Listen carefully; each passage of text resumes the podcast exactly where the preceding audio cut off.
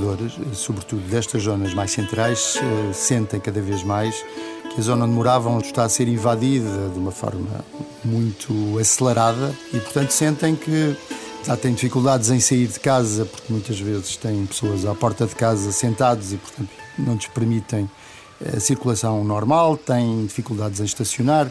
Uh, saem de manhã e têm um cheiro nauseabundo, têm copos partidos, têm tudo o que possam imaginar e, portanto, a sua qualidade de vida tem vindo a piorar, para além das noites, que normalmente são ruidosas, barulhentas. Não quer dizer que não haja segurança. Há segurança. Depende dos dias, depende das horas e depende dos locais ou das zonas.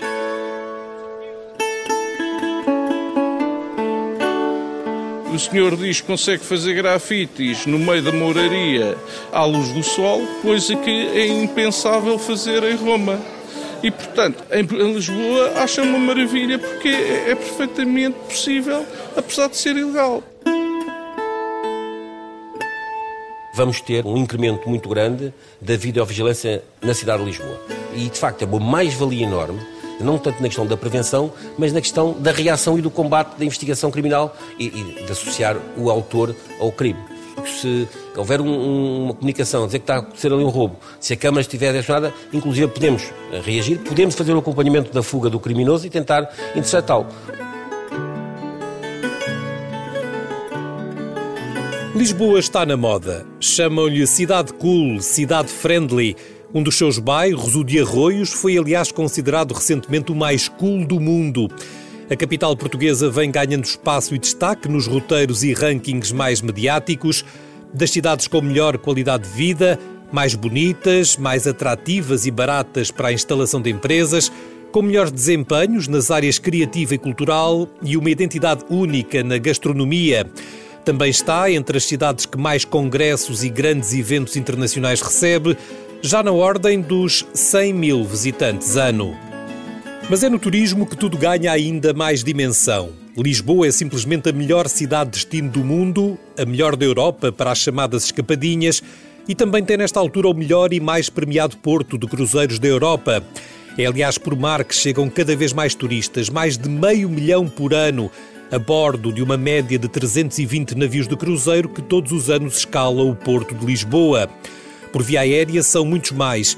Este ano, o número de utilizadores do aeroporto Humberto Delgado vai ultrapassar a barreira dos 30 milhões.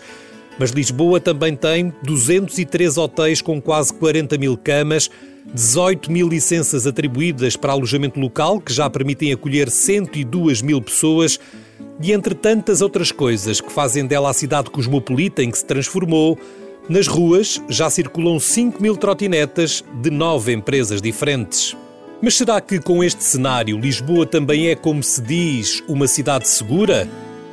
A resposta é sim, mas vem acompanhada de um mas. Quem vive, trabalha ou simplesmente frequenta Lisboa com assiduidade não hesita na resposta. Vasco Melo é vice-presidente da Associação de Dinamização da Baixa Pombalina, o coração da mais turística de todas as freguesias da cidade, a de Santa Maria Maior. A experiência diz-lhe que, apesar de tudo, Lisboa é uma cidade até bastante segura. Para nós, a cidade de Lisboa e a Baixa em particular é, uma, é um local extremamente seguro. Conhecemos poucos casos de criminalidade grave. Aquilo que nós vemos é que normalmente as pessoas circulam com grande à vontade e segurança no centro da, da cidade e, portanto, nesse aspecto é uma cidade bastante segura. Segura, mas não imune a problemas. E há dois que se destacam mais pelos danos que provocam à imagem da cidade do que propriamente pela sua gravidade ou violência. Há equívocos que nos parecem ser uh, um pouco alarmantes e que têm estado a ser persistentes nos últimos anos, que é a questão dos carteiristas, a questão da venda de, de louro em vez de droga e que criam má publicidade uh, à cidade e uh, transmitem uma sensação de insegurança não só aos nacionais como aos estrangeiros, que muitas vezes depois transmitem a terceiros que nos pretendem visitar. Em ambos os casos, Vasco Melo diz que são práticas espalhadas por toda a cidade, mas naturalmente com maior incidência nas zonas mais movimentadas Os carteiristas, por exemplo, estão onde há turistas. É a questão dos carteiristas, nomeadamente de algumas etnias estrangeiras. São grupos organizados em quatro ou cinco indivíduos, supervisionados por outros, que muitas vezes até estão cá no espaço de um mês ou dois, depois são substituídos depois voltam eh, e que inclusivamente já quase de uma forma eh, anedótica começam a gozar a própria autoridade policial e descredibilizando a própria autoridade policial. O mesmo acontece com uma das situações mais caricatas que tomaram conta das ruas da capital.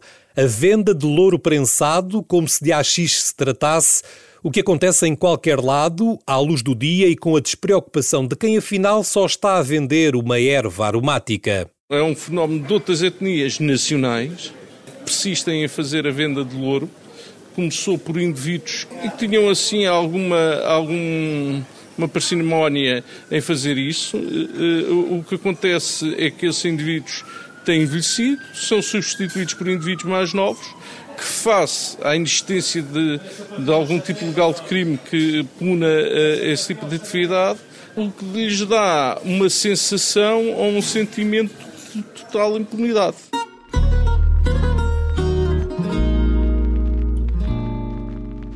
Os moradores de Lisboa, não sendo turistas na sua própria cidade, têm outro tipo de problemas, mas também eles acham que a cidade ainda é segura. Luís Paisana, presidente da Associação de Moradores da Freguesia da Misericórdia e também membro ativo da Associação para o Desenvolvimento Local de Base Comunitária de Lisboa, Alerta, no entanto, para o risco da situação se alterar a curto prazo. Lisboa, face ao desenvolvimento que está a ter de turismo, diversão noturna e de city users, o nível de segurança é bastante bom.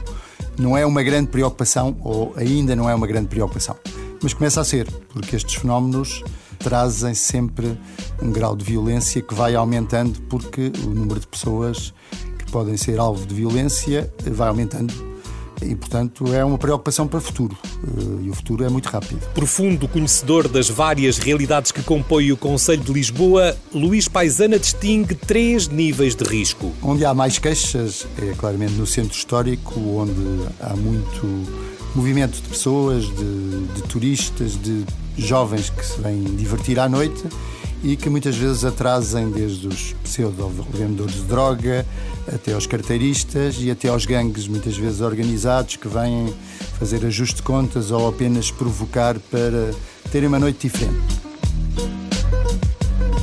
Nas zonas mais novas, portanto, o centro da cidade, avenidas novas, etc., eh, são zonas mais seguras e a violência ou a segurança, falta de segurança pode haver, será pontual em zonas mais escuras, onde a partir de uma certa hora já não há gente na rua e Lisboa tem esse problema, tirando o centro histórico a partir das 10, 11 da noite, vê-se muito pouca gente na rua, mas não é uma, uma falta de segurança sentida como, por exemplo, no centro histórico.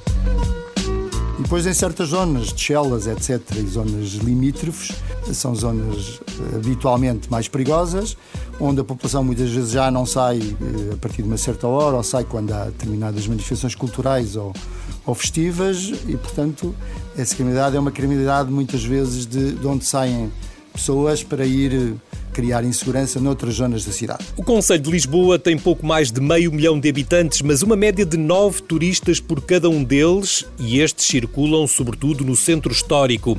É nas freguesias de São Vicente, de Santo António, da Misericórdia e de Santa Maria Maior que se nota maior pressão, em especial nestas duas últimas, onde se situam os bairros de Alfama, da Moraria, do Castelo, da Baixa, do Chiado, da Madragoa e ainda ao bairro Alto.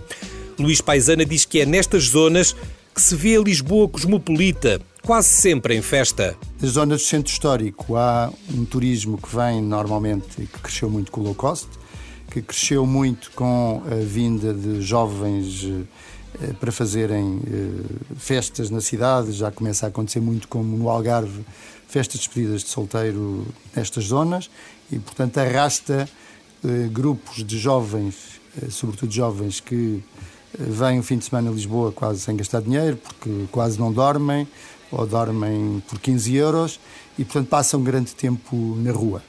E na rua a beber alcoolizados, e isso aumenta a probabilidade de acontecerem mais situações inseguras. A polícia confirma com números a percepção de comerciantes, moradores e de quem produz os rankings que classificam Lisboa como uma cidade segura e, sobretudo, porque tem descido de forma sustentada. Este ano, por exemplo, a criminalidade geral já caiu 9% face a 2018. Ainda assim, o Conselho de Lisboa registra 10% de todos os crimes praticados em Portugal. São cerca de 34 mil, dos quais 2.500 são graves ou violentos. Já este ano, nos dados apurados até o final de setembro, há registro de 1.700 roubos, 1.500 burlas, 1.400 casos de violência doméstica e 500 situações de tráfico de droga. Incontornável é o peso que a atividade dos carteiristas tem nos números globais. 7 mil casos registados em 2017, quase 6.500 em 2018 e 3.200 nos primeiros nove meses deste ano. O principal responsável pela PSP no Distrito de Lisboa, o superintendente-chefe Jorge Maurício, reconhece o problema, mas sublinha a redução significativa de casos, quase menos 40% nesta altura e um total de 540 detenções feitas nos últimos três anos. Neste caso concreto do furto carteirista, que era um, uma preocupação até para a cidade, para o país, porque acaba por ser uma imagem de marca negativa e, e de facto conseguimos resultados muito, muito satisfatórios. Em maio do ano passado, a PSP de Lisboa criou uma equipa especial só para combater o surto de carteiristas na cidade. E o trabalho dessa dezena e meia de polícias parece estar a dar frutos, em particular no número de flagrantes delitos e na qualidade da prova recolhida, que permitiram, por exemplo, duplicar os carteiristas em prisão preventiva. Aos números, Jorge Maurício ainda acrescenta mais otimismo, revelando aquilo que os seus homens têm ouvido nas ruas da capital. É, mas tu dias cada vez menos, eu diria cada vez muito menos. Aliás, corre aí na, nas ruas que tem que começar a ir trabalhar para o outro lado porque a Polícia de Segurança Pública não está a dar descanso. Isto é tipicamente aquilo que neste momento corre. Apesar do sucesso estatístico, não é fácil combater o carteirismo numa cidade repleta de turistas, transportes públicos sempre lotados, filas para quase tudo e ainda por cima praticado por grupos itinerantes que funcionam de forma transnacional. Grande parte já são estrangeiros, quer países da Europa de Leste, quer também Norte da África, de outros países. Portanto, já há uma grande amplitude, não só desses, mas de uma grande amplitude em termos, porque de facto a grande mobilidade que hoje em dia se verifica, principalmente na Europa, e o viajar hoje em dia é muito barato. E o que nós sentimos é de facto indivíduos que hoje estão aqui ou, ou que tiveram noutro país qualquer, e, aliás, muitos deles já têm bilhete para outro país, já têm, além de viagens marcadas, estadia marcados noutros países. Portanto, esta é de facto a grande uh, dificuldade. Diferente é a situação do louro prensado. Aqui a polícia não só reconhece o problema, como a sua incapacidade para o atacar. O máximo que consegue fazer é passar multas por venda ambulante, 800 em 2017 e 530 em 2018. O superintendente-chefe Jorge Maurício lembra que vender ervas aromáticas não é crime. No quadro jurídico português, neste momento, não conheço o crime de burla por venda de, de pseudodroga, portanto, ou se consegue alterar o quadro jurídico e, eventualmente, pôr na lei algo que consubstancie a venda, fazendo-se passar por droga, como atividade criminal, e aí será muito fácil, nós ao fim de, diria, um mês temos o problema sanado, uh, porque das contra, pelas condenações de venda ambulante, como digo, 2017 tivemos mais de 800, 2018 fizemos mais de 500, Portanto, que é aquilo que nós podemos atuar. E às vezes nem as multas resultam. Por esta via, de facto, é muito complicado. Até porque, eh, se calhar, muitos destes indivíduos depois apresentam outros estados de pobreza, etc., para não poderem ser acoimados. Esses totalmente portugueses, não são indivíduos que, eh, alguns deles moradores eh, na área do Conselho, outros até que já vêm de fora, mas de facto são tipicamente portugueses. A questão é de tal forma relevante que, tal como faz para os carteiristas, para o alojamento local, para as burlas, o comércio ou para o uso da internet, a polícia também produziu panfletos sobre a venda de louro prensado. Bilingue, em português e inglês, de forma bem disposta, dizem que o louro é mais barato nas mercearias.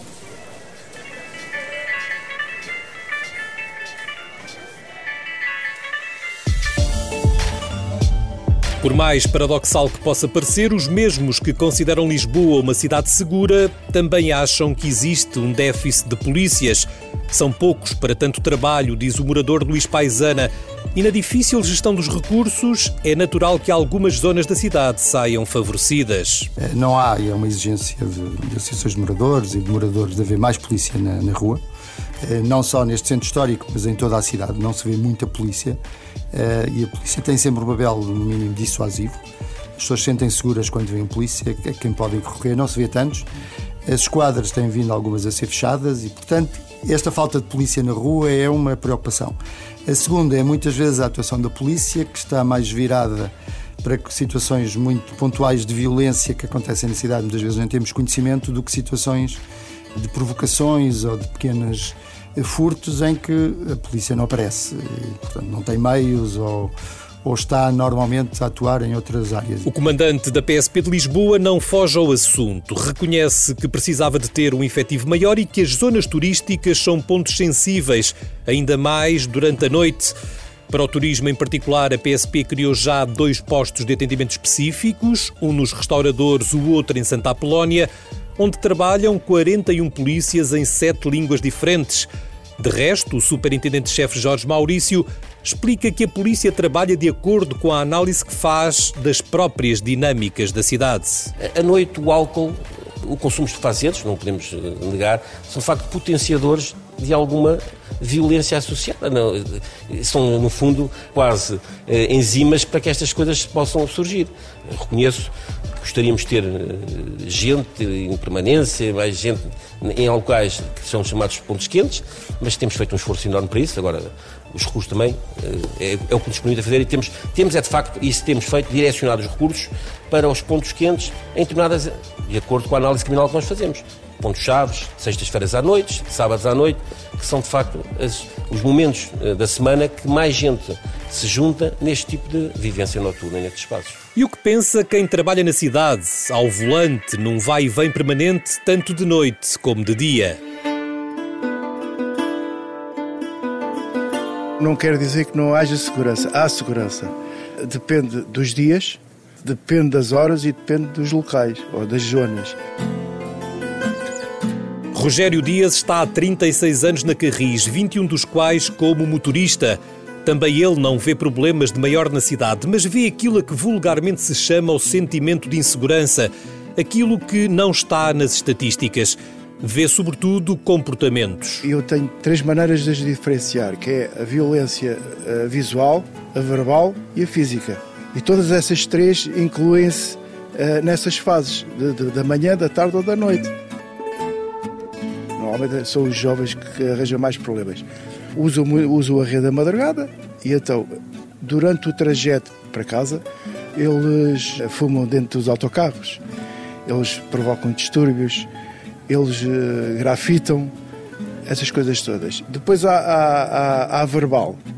No caso de a gente questionar, por exemplo, ele quer entrar à borla e a gente questiona porque é que tem que entrar à borla. Ele tem que pagar como, como toda a gente a partir daí pode haver uma questão verbal, ou seja, não tens nada a ver com isto, tu não mandas nisto, etc, etc, etc. E depois há a física. A física podem partir para a agressão. Rogério Dias vê as zonas turísticas com mais polícias que as outras. Vê o jogo permanente do gato e do rato entre polícias, carteiristas, traficantes e vendedores ambulantes. Vê noites tão movimentadas como alguns dias, mas insiste nos comportamentos, na atitude perante os outros destaca a impunidade com que se vive a cidade. Hoje um adolescente de 15 anos chega, chega ao pé de nós e trata-nos por tu. Não há respeito. Tu não mandas aqui, tu não fazes isto, tu não fazes aquilo. A parte do, da impunidade também, também existe, porque a pessoa chama a atenção, mas ele, ele, ele, a percepção dele é que poderá voltar a fazer o mesmo porque não é importunado.